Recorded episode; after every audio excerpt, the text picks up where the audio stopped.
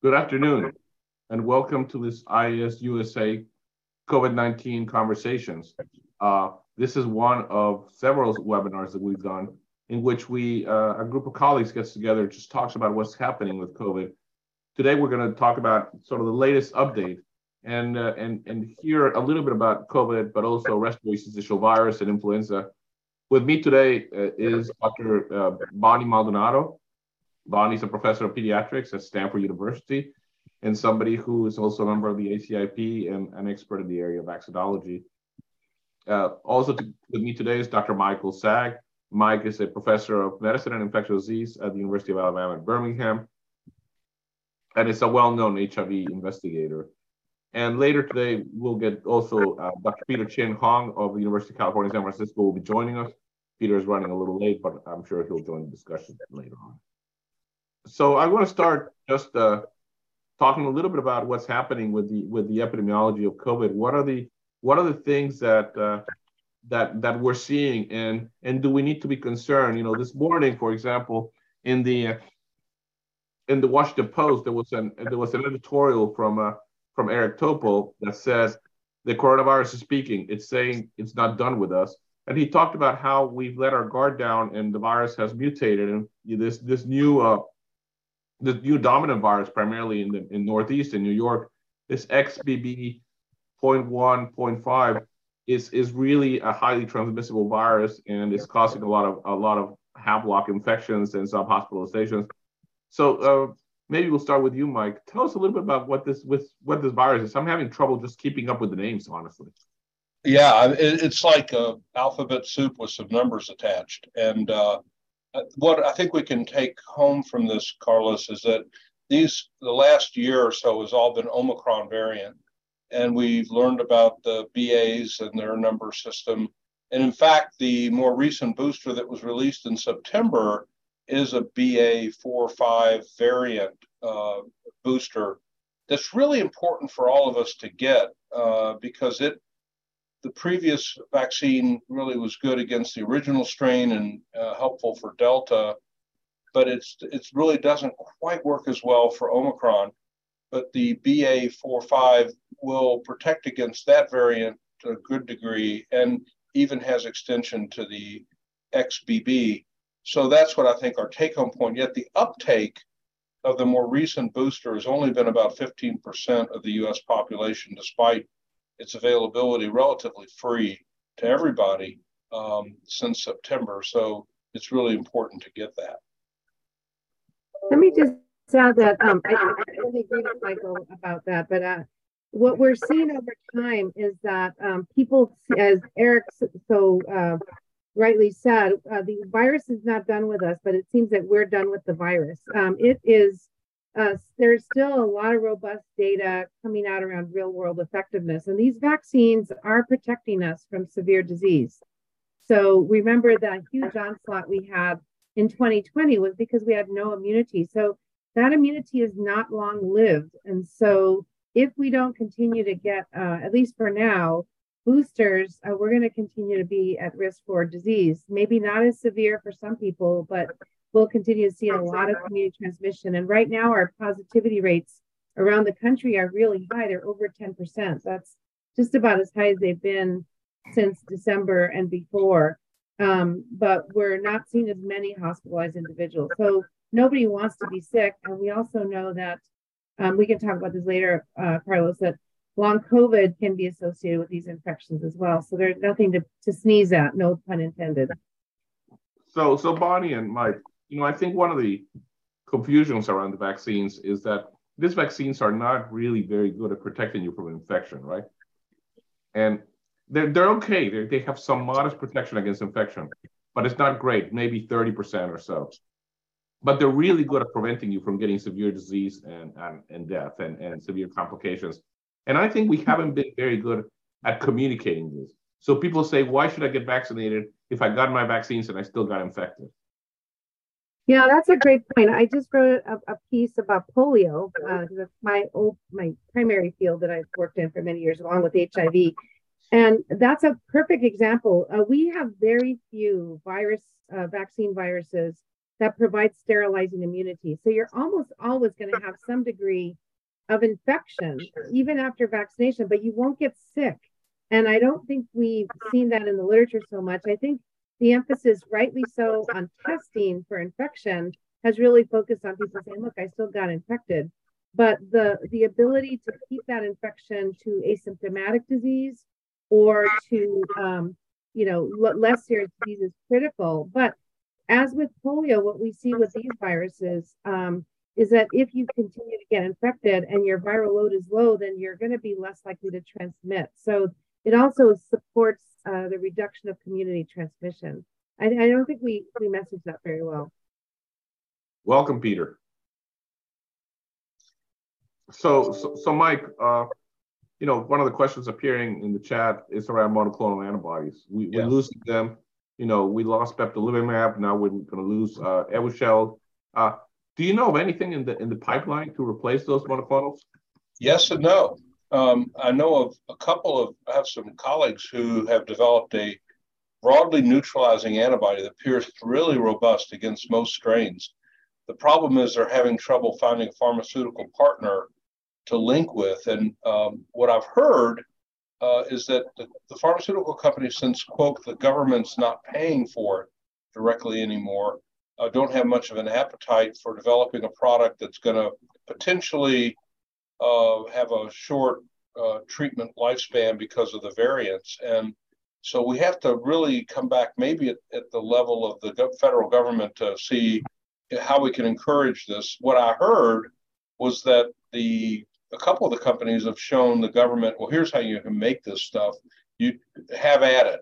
I'm thinking, well, you don't want the government necessarily to get into the pharmaceutical development business. So um, we should find a way to partner. But it really is a huge hit, especially as you mentioned, the loss of Evusheld for a lot of uh, immunocompromised people is really scary. And mm-hmm. the Paxlovid certainly can work, but some people can't take it because of the ritonavir uh, moiety. So we I'd love to see us keep developing. I don't think it's a problem developing candidate product. We can do that.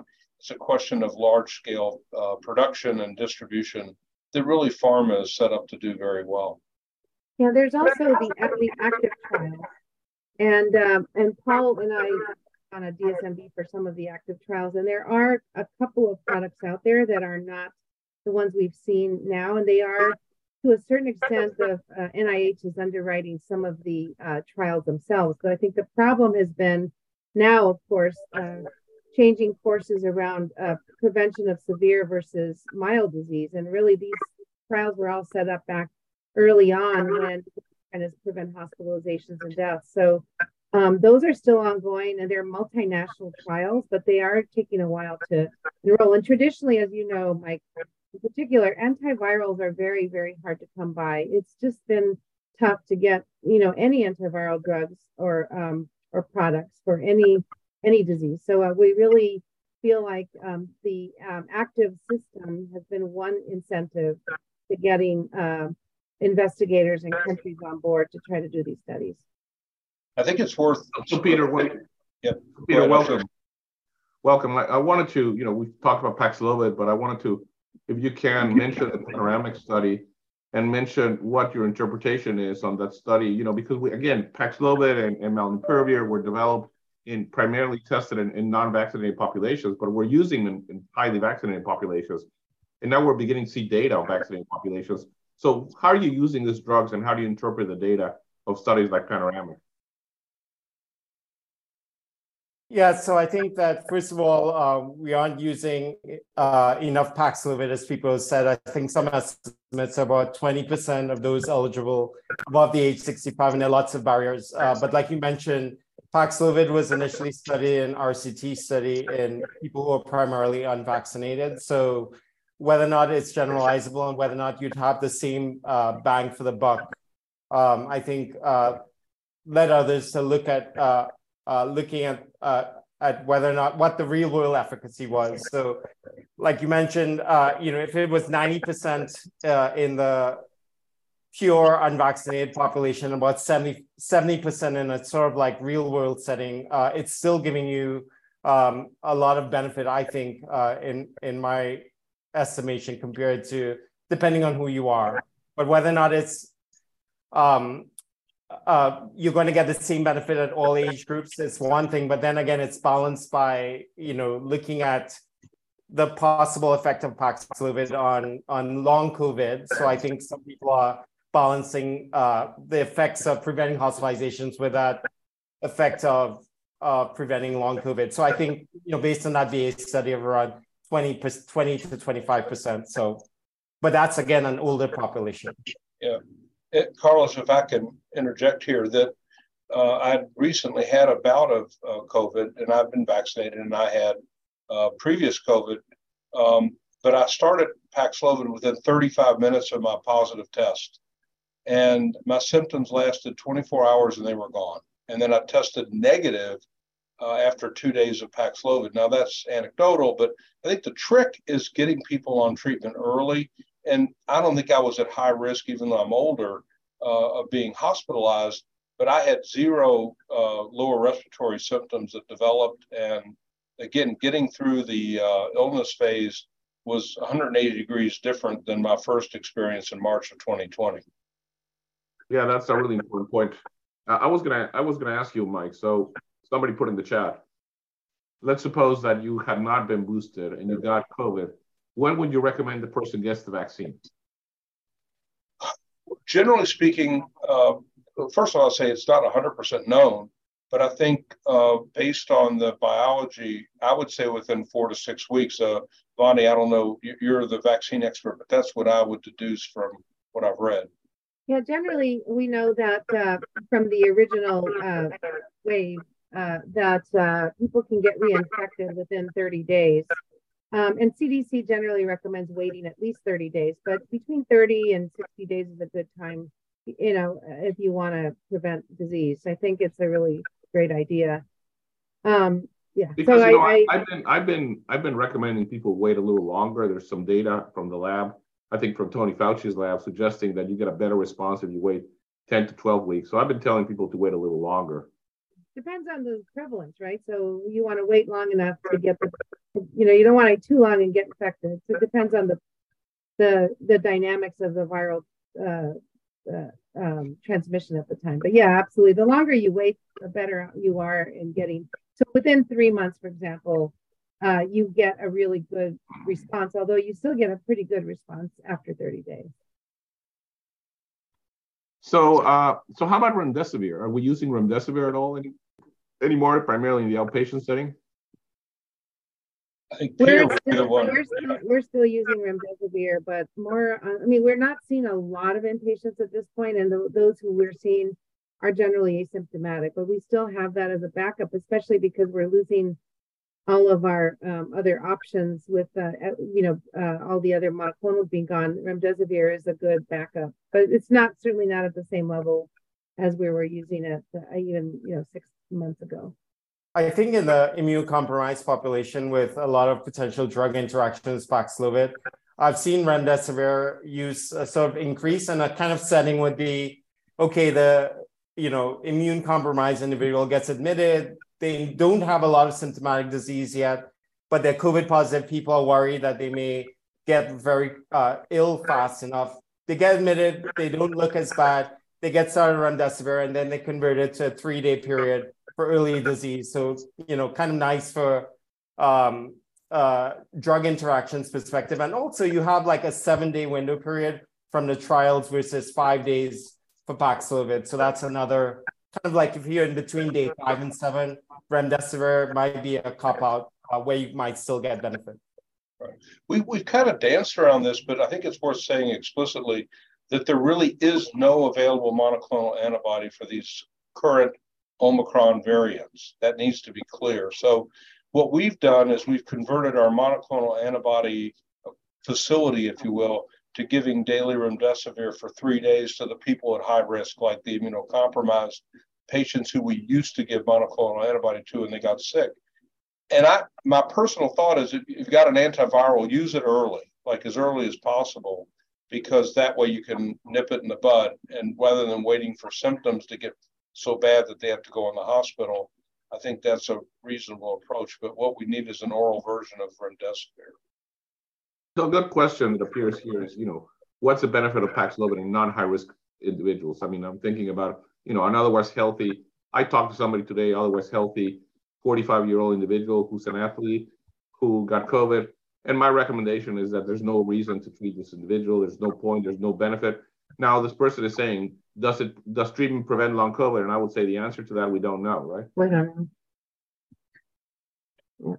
It, I mean, will short- Bonnie at Stanford, they're doing that RCT, right? I mean, they're doing RCTs. other Yeah, places. so we have, we're part of the recover trials, and I think UCSF is as well. Um, and we, um, uh, started, one, we were one of the sites that was doing the, um, Paxlovid study to, for the prevention of, uh, to study for the prevention or mitigation of long COVID. But, you know, these things are gonna take a while. Yeah, but that's so that's not treating people on during the acute event. That's treating right. people with, with long COVID. That's a different story. hmm And it's 15 days of Paxlovid for those individuals. Yeah. Uh, so so another question, my friend David Resnick says, how can regular people get access to Paxlovid within a few hours of positive test? Well, David, number one, you're not a regular person. You, you, have access to a lot of physicians who can call your prescription immediately. And quite frankly, I find it very easy. You, you say you're positive, you call the drugstore, you get the drug. Right now, there's actually more Paxlovid availability. There's more supply than demand in our country. And, and it's, it's a little frustrating. You know, I was reading in Nature this morning, there was an article in Nature this morning saying that it's actually less than 20% of cases are getting Paxlovid, Peter, of people that actually should be on drug. So we're really not using it. And the U- UK is even less. The UK is less than less than five percent. So we got to be doing better with that. Well, one of the issues, of course, and this will be continue to be a problem, is the federal dollars to really support a lot of the dissemination of information really dried up um, and was really not even available for things like Paxlovid. So it, we ran into that um, locally and nationally. We were trying to support education, and there's just no way that the federal government can provide funds to, you know, do even public service announcements. So it's been hard to embed the message of Paxlo- Pax- Paxlovid use to the general public or even to physicians. I walked in uh, last Christmas during this is during Delta, so it was really even more infuriating. I walked into my uh, pharmacy he lo- locally, and the pharmacist was on the phone telling the patient, "Oh, you know, the doctors keep prescribing this Paxlovid, but I don't think you should take it." I would, and I that was I was furious. First of all, going against the medical advice, and secondly, you know, really belittling, belittling the use of Paxlovid. This was during the interval between Delta and Omicron, so it's really uh, shows you. And we're in an area where I think information generally doesn't happen. So I, I brought it up, and the person was really recalcitrant. So I, I feel like these are the this is again anecdotal, but I think these are the kinds of things that we are facing, assuming the will even try to um, prescribe it. So can we talk about Paxlovid rebound? Somebody uh, writes in the chat says we're seeing a lot of symptomatic rebound with Paxlovid, and this is making us less eager to give it. It happens. Um, I don't know that there's a firm epidemiologic number, but what I've been reading is about 15%. I think a lot of it depends on when it was administered. If it was given very early, perhaps there's more of a likelihood. I don't know, but um, it's not a reason not to give the medicine. You get huge benefit, and the rebound, while it is happening, and yes, people get some symptoms. Number one, to my knowledge, there's not been a single hospitalization from Paxlovid rebound that's ever been reported. And so it's usually a mild relapse and it only lasts about uh, a couple days. And yes, the test can convert back to positive. Nobody knows whether that means it's transmissible again. Probably is. I think I'd isolate the person while they're having their symptoms, but that's certainly not a reason not to give the medicine. Now let me let me ask you, uh, what are you doing with your rebounds? Are you treating them like Tony did? You you you, you treat them again?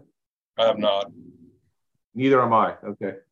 I mean, I don't know how long and for, Yeah, we don't have an indication. I, and I don't have a clue of what to call it if they rebound a second time, a rebound, rebound.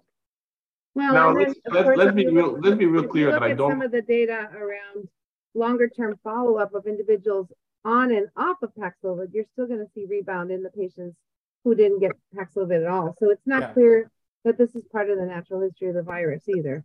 That's And that's why, and that's why, and that's why I don't calling like. it COVID, COVID rebound, not Paxlovid rebound. I'm I don't sorry, like to call it Paxlo- Paxlovid yeah. COVID rebound. Sorry. So so how about going longer with therapy, Peter?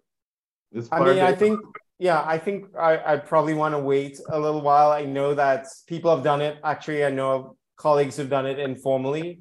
Um, they're a little bit worried, they're immune compromised, uh, their symptoms were continuing, but uh, it's not something I would normally do.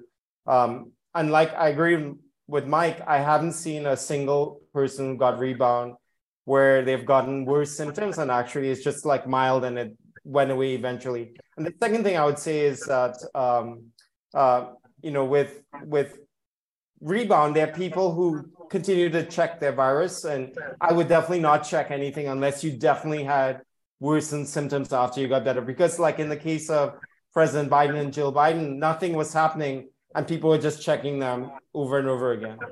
Yeah. So, Carlos, I think it might be worth all of us just hitting the pause button and pulling back to the big picture. Imagine the world if we didn't have an antiviral to give.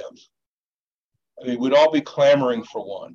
So we actually have one, right? You're talking, but, you're talking about you're talking about most of the world, Mike, and I think yeah. you to emphasize that. Right, and and so we do have something. We should try to use it and uh, understand that there's limitations. The second point is that those of us who lived through the very early days of AIDS, we did we had AZT available. We really weren't sure how to use it properly for several years after. Remember, we were giving two to 300 milligrams every four hours and people waking up. So we still have a lot more to learn about the best use of Paxlovid, whether a longer period, and hopefully newer drugs will come along that will take its place without the ritonavir. So, so question that's coming up, people are saying, well, you know, I got my, I got my, my bivalent booster back in in September. When do I get my next vaccine? Because you know, the question is is a little deeper. Is what's the durability of, of the vaccine, right? oops, we lost Bonnie. She's probably the best person to answer that too. Um, I'll start, but I think the answer obviously is not known. We're going to have to follow the population of people out to see how long the immunity lasts. Hopefully, we can get to an annual renewal of this, and it's us versus the virus. And as Eric Topol said, this virus is constantly mutating, and it's coming back. Um, so I don't know. So Bonnie, you're back. We'll we were hoping that you could answer the dur- duration yeah, of the so, of the new booster.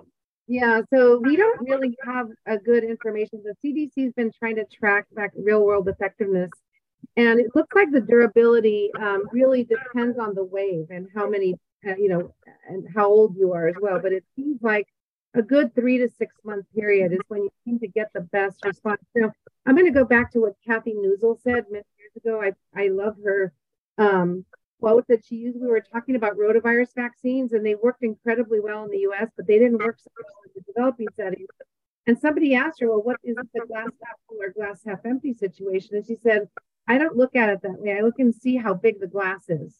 So, you know, look at the malaria vaccine, 39% effective. And I think, you know, again, as you said, Mike, let's step back for a bit. 39% isn't 100%, but it's not zero either. The entire world is 39% is pretty darn good. So I would say if you have a three to six month window where you can be protected, I would go for that. And then the question is, when are we going to get our boosters? So this coming year, I know uh, the FDA has a meeting coming up at the end of this month where they're going to talk about their strategy uh, with the VRBPAC uh, advisory group. So the question will be then, um, should we continue down this path? At this point, I would say we have to. We don't have a seasonality established yet for this virus we know that uh, vaccinated and boosted people absolutely do better than unvaccinated people or people who haven't had a booster. It's, it's just the data continues to show that. And while people who are vaccinated and boosted can get infected, the risk is at least two to 10 times lower for them. So, and that's just a section. Now, if you look at other you know, more severe outcomes, again, you have to take into account risk stratification, but it's still a pretty good deal to get vaccinated. And the question will be, um, it will convince the other 85% of people out there to get the booster, then we'll have to wait until fall probably to see what the next variant is. And that's going to be a real challenge because we have no idea what's going to be around. Around variants, we talked about that earlier. I think one of the good things here is that we haven't digressed too much from Omicron. It's still still basically the Omicron virus. It's a little more uh, able to, it binds better, it's more transmissible than the original Omicron, but we don't see a new, uh, completely um, antigenic shift like we did with Omicron from Delta. And I'm hoping that we can keep that in mind. But um, uh, the other problem, of course, is I'll get off my soapbox then, is um, who's going to pay for all of these new vaccines? Because you know this year we're going to have to start. We're going to see more more charges, not for the vaccine, but for administrative charges. And as a pediatrician, I can tell you that administrative charges really are what sink most practices and being able to offer even general vaccinations for children. So the financing and all of that needs to be kept in mind, especially during this year when we're not going to have an easy time sailing anything through Congress. Yeah. But, uh, Mike, let's move on to to to flu. What are you seeing in flu? It's steady. It's coming down some. It's still there, but it's not the at the peak levels that we had seen, uh, like in the early part of, uh, of uh, December. Uh, it's still around. We're not seeing as many hospitalizations as we had feared. It's still lurking, of course, so we need to keep an eye on it. But that's what I'm seeing in the national data, and, and it's reality tested here in at least my neck of the woods. I don't know what you guys are seeing. Yeah, we're also seeing the same thing. So, so my, my question to you, Peter, is you know we were concerned about a tridemic, but but is there is that happening? And there's a lot of a lot of argument around what people call viral interference. Can you can you fill us in what viral interference is? Yeah, so I mean, there's this whole issue about um, the idea that once a virus sets up shop, that it repels the other virus because there's only room on the bus for one. Um, you know, whether or not, I mean, there are so many other confounding factors as to why we didn't get multiple uh, or three viruses in the past few seasons compared to this year that I necessarily uh, subscribe to it fully. I mean, I think it's really intriguing. Um, but I would worry about uh, influenza. It's always a dark horse because if you look at last year, for example, when we didn't have a high season, the tail was really long into early summer. And in other countries, like in South America, I think they had a very like a second surge of influenza. So influenza is always something I'm worried about in the background. Um, I am wor- you know happy that RSV and you know I'll, I'll wait for Bonnie to sanction this is is definitely sort of winding down, and there is not not a lot of like uh, serious as serious disease with reinfection RSV. So that's kind of what I think about with with flu and this idea of um, you know viral interference. Although it is an intriguing idea that you know, but I think what what I've seen in in people before is not a lot of people getting infected at the same time, but they get sequentially infected. So like I knew this person who got COVID first, and then they got RSV, and then they got influenza. So it's like one after the other, but not at the same time. Absolutely. Yeah. Yeah. So Carlos, sorry, is my is my audio better? Sorry about that. Um, just they just reorganized my office here, so. Yes. Um, okay, so there is a paper from let's see, 2018 or 2017. This was a Princeton um, viral epidemiologist who did some work looking at very large data sets around respiratory viruses across the entire US population, claims data. And they did see what they found was that certain viruses tended to appear or disappear immediately before or after others. So they implicated that there might be some impact of one virus on another, but there's no d- direct evidence. I do think that there could be something there, but again, it's not something that we know about for sure. Um, what we have seen with flu, for example, this year compared to other years is that um, it started about eight weeks early. So it, I think it's going to it's going to end a little early, but it's not going to go away. I don't think all the way through. You know, we tend to see flu last until March or so across the country. So the, hopefully the the numbers are coming down a bit, but they're certainly not down at the you know down to a baseline.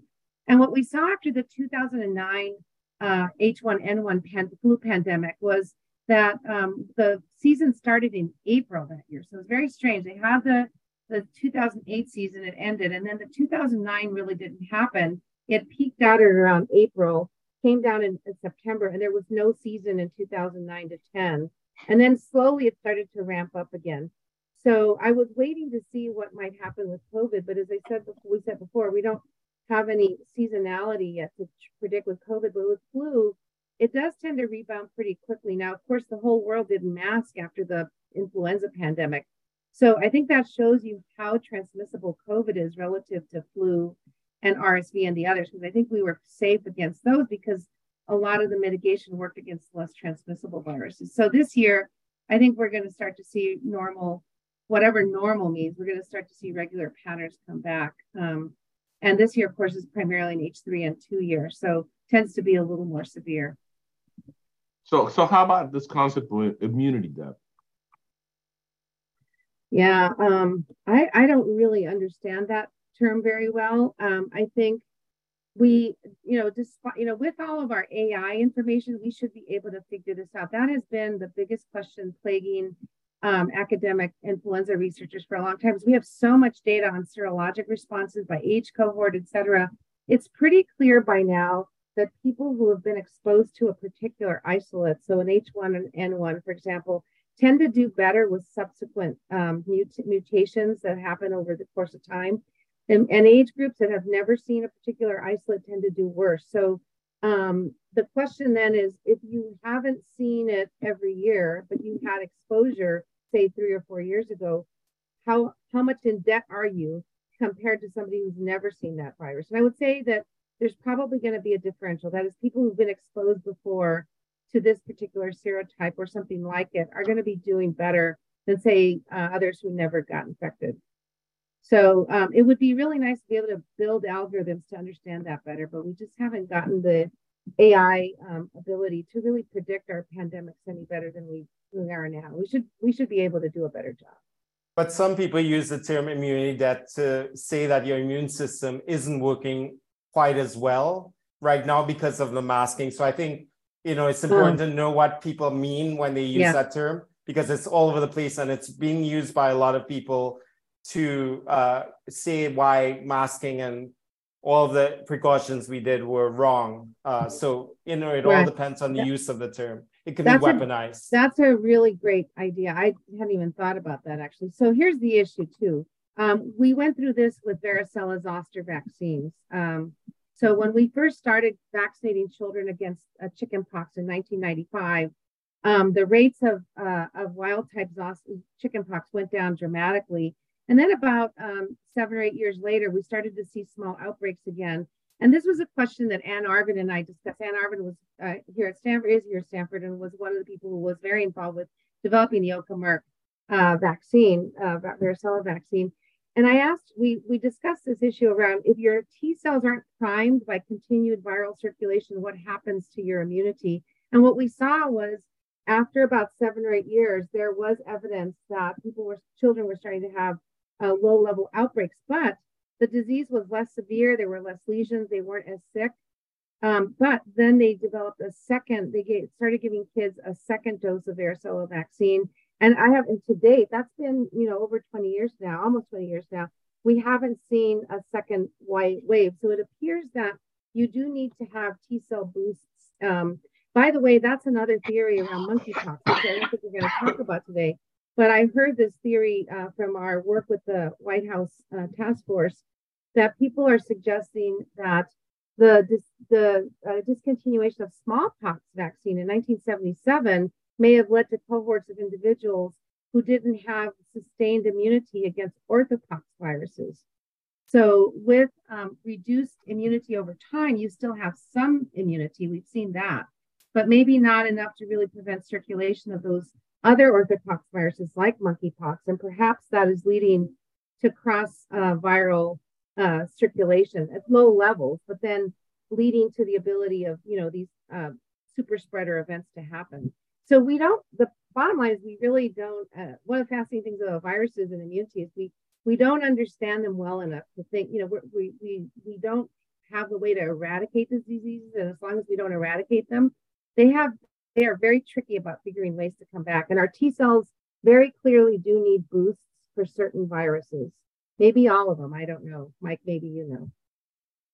So, so Peter, can you help us put you know, a lot of people are, have fear of, of getting a COVID vaccine nowadays because they're concerned about cardiac complications. Can you help us?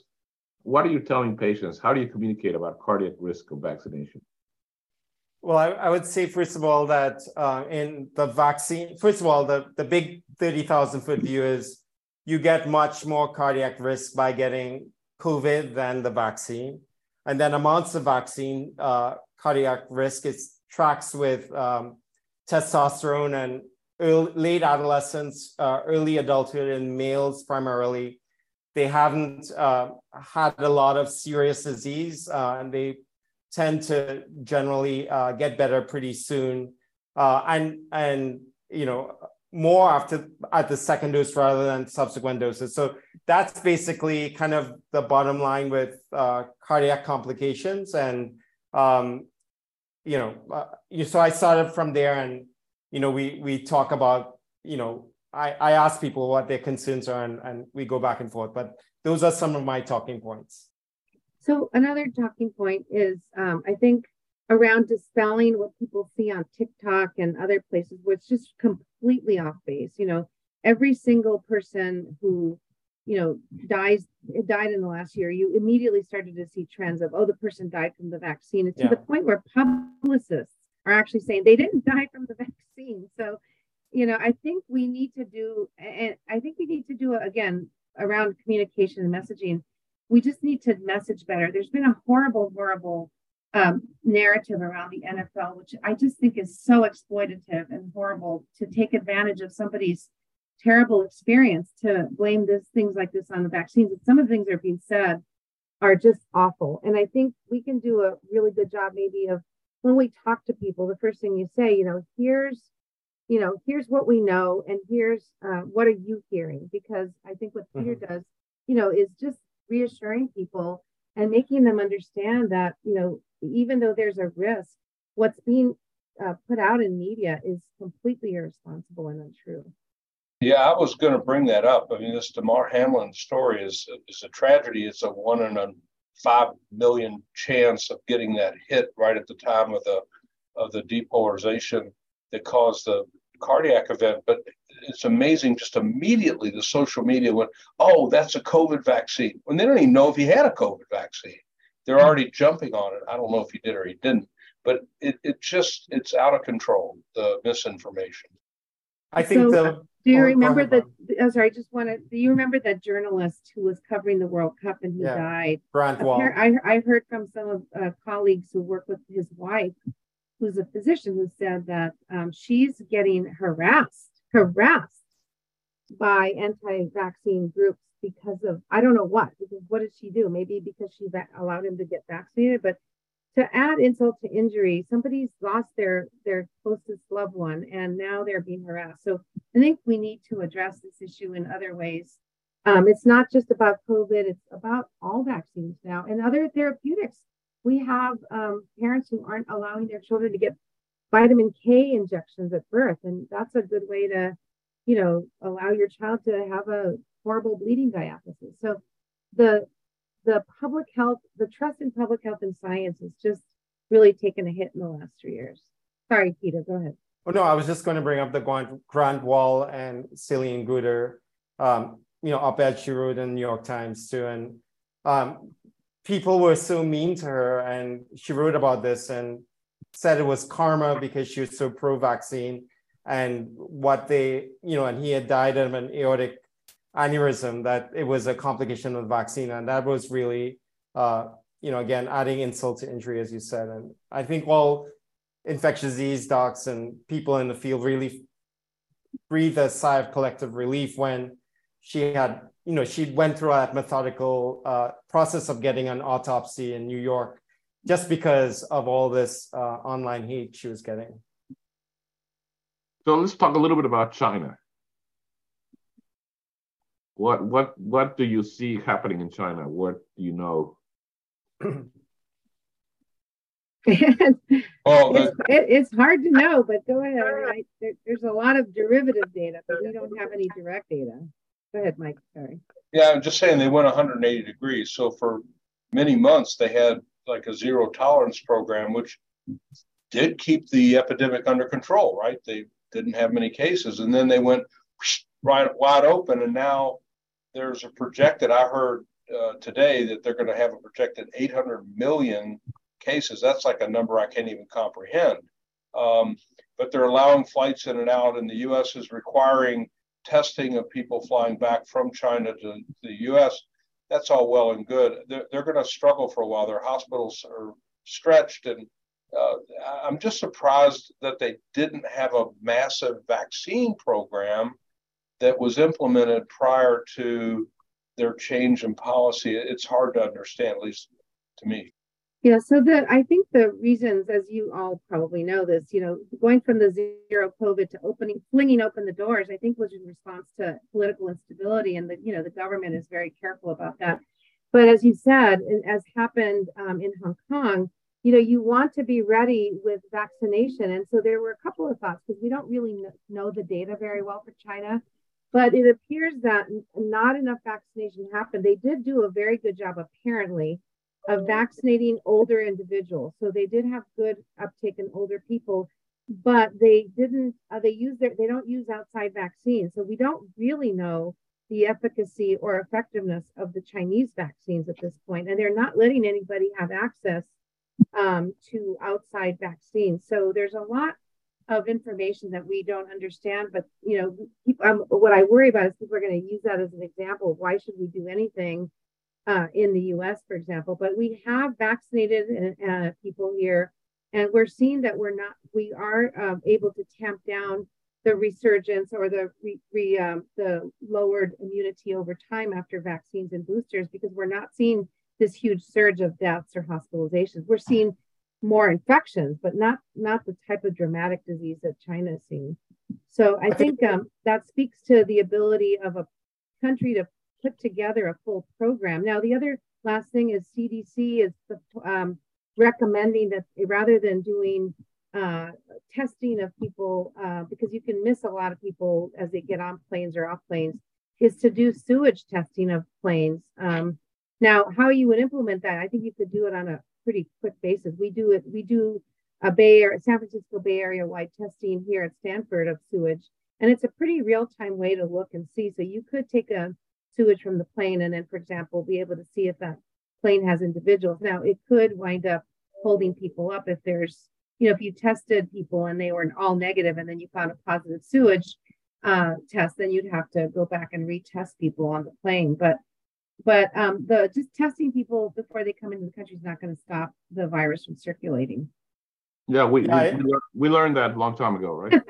I saw uh, some data showing that 95% of planes, when they did a, a, small sample, were positive for COVID in wastewater. So it's like looking, focusing on China probably wouldn't do much for preventing COVID from coming in. Although one of the arguments is bad sort of variant yeah, type things it was actually 98%. There were 28 of 29 planes yeah. that had their wastewater tested recently in the US on domestic flights were positive for COVID.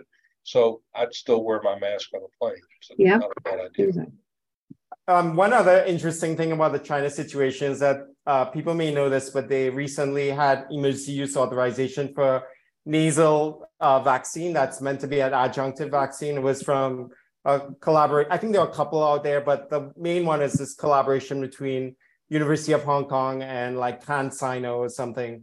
And it looked really good in the studies, you know, like um, 80, above 80% uh, in terms of hospitalization, I believe. But many people are looking at that. And, you know, I think there are 100 compounds around the world where could you use that as an adjunct if you really want to prevent disruption by uh, superinfection. So you know whether or not they're going to deploy that or not. Um, but regardless, all the reports that people are reading about crematoriums and they let in all these AP reporters who like went around these hospitals and saw um, lots of crowded um, situations. So Bonnie, kids are going back to school. What are you telling parents? What are you saying? Yeah, uh, well, we're um, trying to get people to remember that every respiratory virus season can uh, it can be a risk no matter what. And we we're used to this in pediatrics, so we've already taught our kids. In fact, our kids teach us about respiratory etiquette. I remember when my kids were growing up, they came home and taught us how to cough into our sleeves. So um, and how to you know, so that's something that we need to continue to do. I think it's too late to try to build mask mandates back into the uh, the the uh, conventional wisdom. People are done with that, um, and maybe at this point, you know, what Mike said at the very beginning around poor uptake of vaccines and boosters is really where we need to go back, and we just can't get people to think about it that way. We have seen a good uh, uptake, reasonably good uptake this year of flu vaccines among adults and even children, although the rates in children have dropped off a bit since last year. So uh, we need to keep that messaging going that vaccines are still helpful. Now, for all the other diseases um, that for which you don't have um, vaccines, uh, you're just we're just going to have to make sure that um, people stay home when they're sick. That everybody that goes to school, especially teachers and staff, are vaccinated against flu and COVID. And if children can be, they should be vaccinated as well. Um, but I think the masking is going to be tough. The other easy thing that I think always comes up at these discussions is ventilation. I think, Carlos, you're the one who talks about this most, but ventilation, I think, is really important. And um, I think most of the schools hopefully have gotten to that point. And then we can talk about RSV if we have time later, but there's a lot of really exciting developments in the RSV world that I think could really uh, put a big dent in our uh, in our hospitalizations of children. you know, RSV is the second most common hospitalization of kids under five. Um, and actually, there are more hospitalizations from RSV in adults over 60 than there are in kids. So, still a huge, uh, over 100,000 people are hospitalized every year, over 60 from RSV. So, we have a lot. Um, this year, I'm hoping there might be uh, a vaccine for pregnant women, a vaccine for the elderly, and I guess I count myself in that uh, in that uh, group. Although I'm not going to tell you how old I am. Uh, but um, there also is a long-acting monoclonal that just got filed for a BLA through uh, nirsevimab for FDA approval. So we could see um, major reductions in, in uh, morbidity and mortality in the coming year. Yeah, the RSV has some really interesting things happening. So, uh, so what are you doing in your personal life? Well, I just went. I, I, I just went. To, I took a. I've been traveling a lot. I went to the Sun Bowl.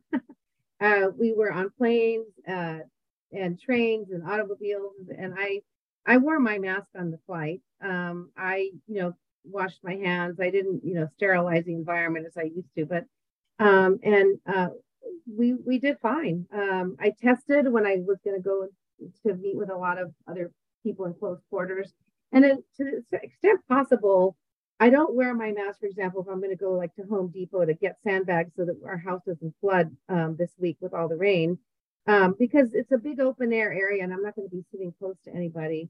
But if I'm in a close close environment, I've been uh, wearing my mask at least, you know, in some of these closer conferences. I went to the a global health conference in Miami and everybody was masked for the whole meeting. Um, this was just a month ago. Um, but I think as things open up a bit more, and I was more worried about who. Oh, what, what kind of mask? What kind of mask are you using when you go? Um, I I mean, a surgical mask is fine. I I do use N95s, but some but a surgical mask actually isn't so bad either. Depends on where you're going to be. I mean, at the hospital here, we're still just using the N95, the the regular surgical masks, unless you're seeing, uh, yeah, if you're in clinic or you're in a hospital room, we many of us will still wear the N95s. But if just walking around in uh, surgical is fine. I don't know what the others are doing, Mike and Peter, what you guys are doing.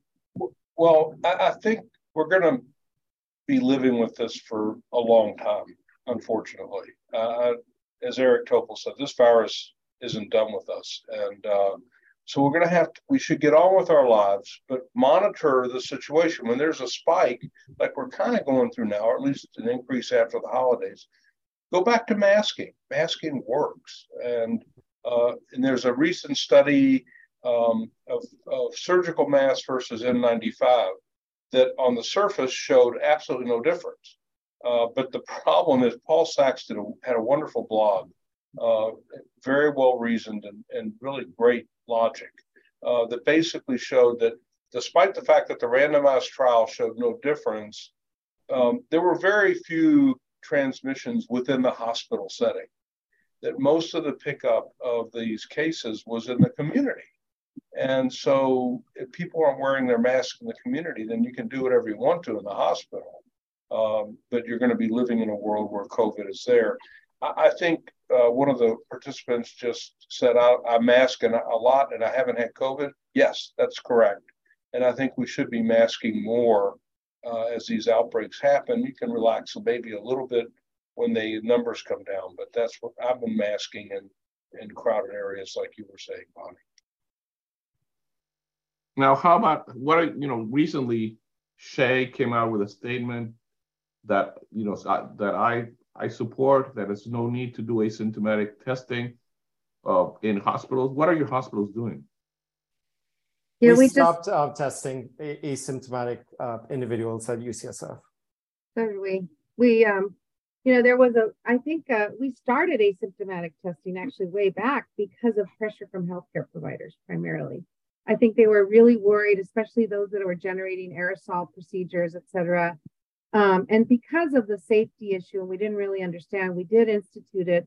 Then what happened is because we have two separate hospitals, a children's hospital and an adult, uh, we had to harmonize because the services were coming from one hospital to another, and nothing undermines faith than seeing the hospitals have two different policies. So we really aligned and decided to do testing of everybody. Um, but it's really hard to peel that back without scaring people. Although at this point we've really uh, been able to engage our workers, but we would have done it, you know, six months earlier. But it just took us a while to educate the healthcare personnel. That's that was really the group that was most worried. I think. I don't know what you all thought. One of the audience members just said that they were shocked at taking their mom to the, a cancer center that had relaxed their mask mandate. I think we still should be wearing masks yeah. in the hospital. Yeah, all totally. the healthcare workers. Yeah, no question. That, that's that's just a no-brainer right now. Yeah, no question. You know, it's it's interesting. For for many years, uh, we would wear masks during influenza season when we went into the leukemia wards, right?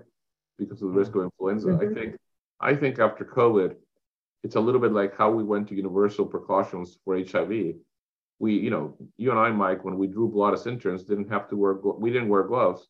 And then, you know, all of a sudden universal precautions appeared and we started wearing gloves. And that's now part of the standard, right? So I think masking is becoming, it will become part of the standard of evaluating a patient.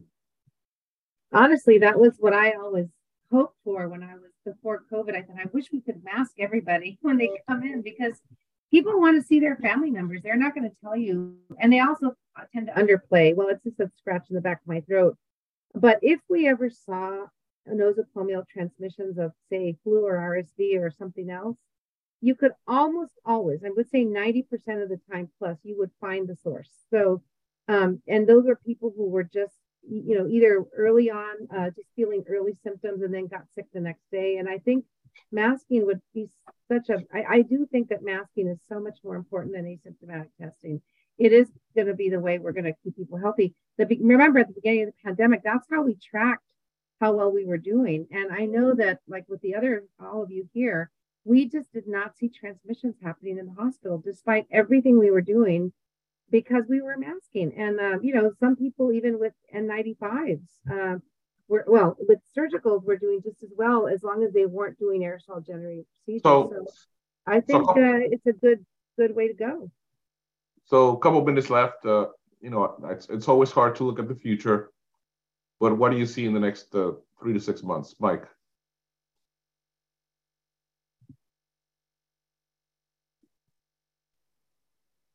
I think you need to unmute, Mike. I'm sorry, I missed the question. I was looking, I was scrolling through the Q and A. What, what was the question? So the question is, you know, it's hard to look into the future, but what do you see in the next three to six months? Yeah, I think more of the same. I, I think the variants will continue to emerge. Um, I think we will probably have a lull now that the holidays have passed. People got together without masks. It's going to be predictable every year. I think we'll have a decent spring. I'm just hopeful that people at risk will get their vaccinations and uh, that that number will pick up from 15% to 40 or 50% of uptake. But I, I think we're going to be living with this for a while, and it's a new normal. Peter? Uh, I think that uh, COVID will continue a little bit, uh, but not at the levels of the last two years, kind of hovering around maybe four to 500 deaths a year, which is day, which is still way too much given Paxlovid and all that stuff. I think influenza will have a slow burn. We may have a long tail of influenza. Um, but um, I think I agree with Mike that we will have probably a decent spring, early summer, probably several months where things will be a little bit quiet, hopefully. How about you, Bonnie? Yeah, I agree. I think um, I- am just crossing my fingers that we don't see another weird Omicron like uh, shift happen because that would throw everything into disruption. And I'm worried that China could do that. Um, we'll see. Um, at this point, we're just still seeing Omicrons coming out, which we can work with. But I, I do think we're going to see this slow, low burn that we're seeing now. We really haven't lost cases or deaths at this point. They're they're in a very high risk group. So, and I agree that it would be nice to be optimistic about vaccines. Unfortunately, I see the opposite happening. Uh, we've had measles outbreaks. We've had a polio case. I think, if anything, I'm worried more about people's uptake of other things. So they're just so burned out. But um, but let's just hope for a nice spring and summer where people can relax again because we're getting back into the real, you know, back into a new, as you said, a new normal. So, what do you think are the odds that we will see uh, the emergence of a more lethal uh, strain of COVID? I don't think it'll happen now. I think it could happen down the line. I mean, coronaviruses keep doing this to us every few years. We don't really know where that Omicron came from. So we're hoping that I'm hoping that we won't see something like that happen. That was such an anomaly. It's hard to know whether that would happen again. I, I would almost call it a black swan event, but then I think I'm uh, dooming us to, to having another one happen. But that was a very unusual situation. It's so distinct from the other viruses. Uh, I, I, just don't see it happening. But but you know, again, we we're waiting with bated breath to see. And I think the other thing is surveillance is going to be critical. It's it. By the way, the Australia outbreak really helped us predict exactly what was going to happen this year. Exactly. So we just need to keep doing surveillance, and we cannot let go of that. It's the only way we're going to be able to know what might be coming. But yeah, I, I think we also need to do a much better job vaccinating those that are over the age of 60, over the age of 65. I think our booster. Yes. There was a very interesting. There was a very interesting paper in in JAMA. Uh, I think JAMA Health Policy or JAMA Internal Medicine. I can't remember this past week, in which they saw that in nursing homes, if you didn't vaccinate the staff, you you you you didn't protect the the employees. So mm-hmm. again, it talks about the importance of also vaccinating the staff in those high risk facilities, right? So yeah. tying this together a little bit, real quickly, Car- uh, Carlos, that you know it's hard to predict the future for sure, but I think we're have a consensus here about hopefully it's going to get a little lower and maybe not turn more virulent. But I know pretty confidently that we're going to see an investigation out of Congress, of the House, to see where the virus came from. There's going to be an origin of COVID, uh, SARS-CoV-2. I think the uh, the leadership is going to be pushing for that. Yeah, and I, and I would say, Mike, as, as you know, I don't necessarily agree with that, but at the same time, I would say that I'm I'm really frustrated with the lack of transparency of China. Even right now, the lack of transparency of China is not it's not hurt it's hurting everybody. And I think the only way to really fight a pandemic is with greater transparency. So one of the things that I've said, and I'll say it over again, is that more than testing passengers before they get on planes, we need more transparency and we need greater diplomacy because diplomacy, science, scientific diplomacy is clearly important in trying to prevent uh, more outbreaks. Couldn't agree more. That's right. Well said, Carlos. Well, thanks everybody, and uh, and I really appreciate the audience and I appreciate our participants. Uh, you can the to view upcoming or on demand the, this this webinars are posted. Somebody said, are they posted? Somebody on Twitter, please post them. Yeah, they are posted and you you know if you're interested in, in, in viewing them you can go to the iasusa.org website and find them there thank you very much for your presence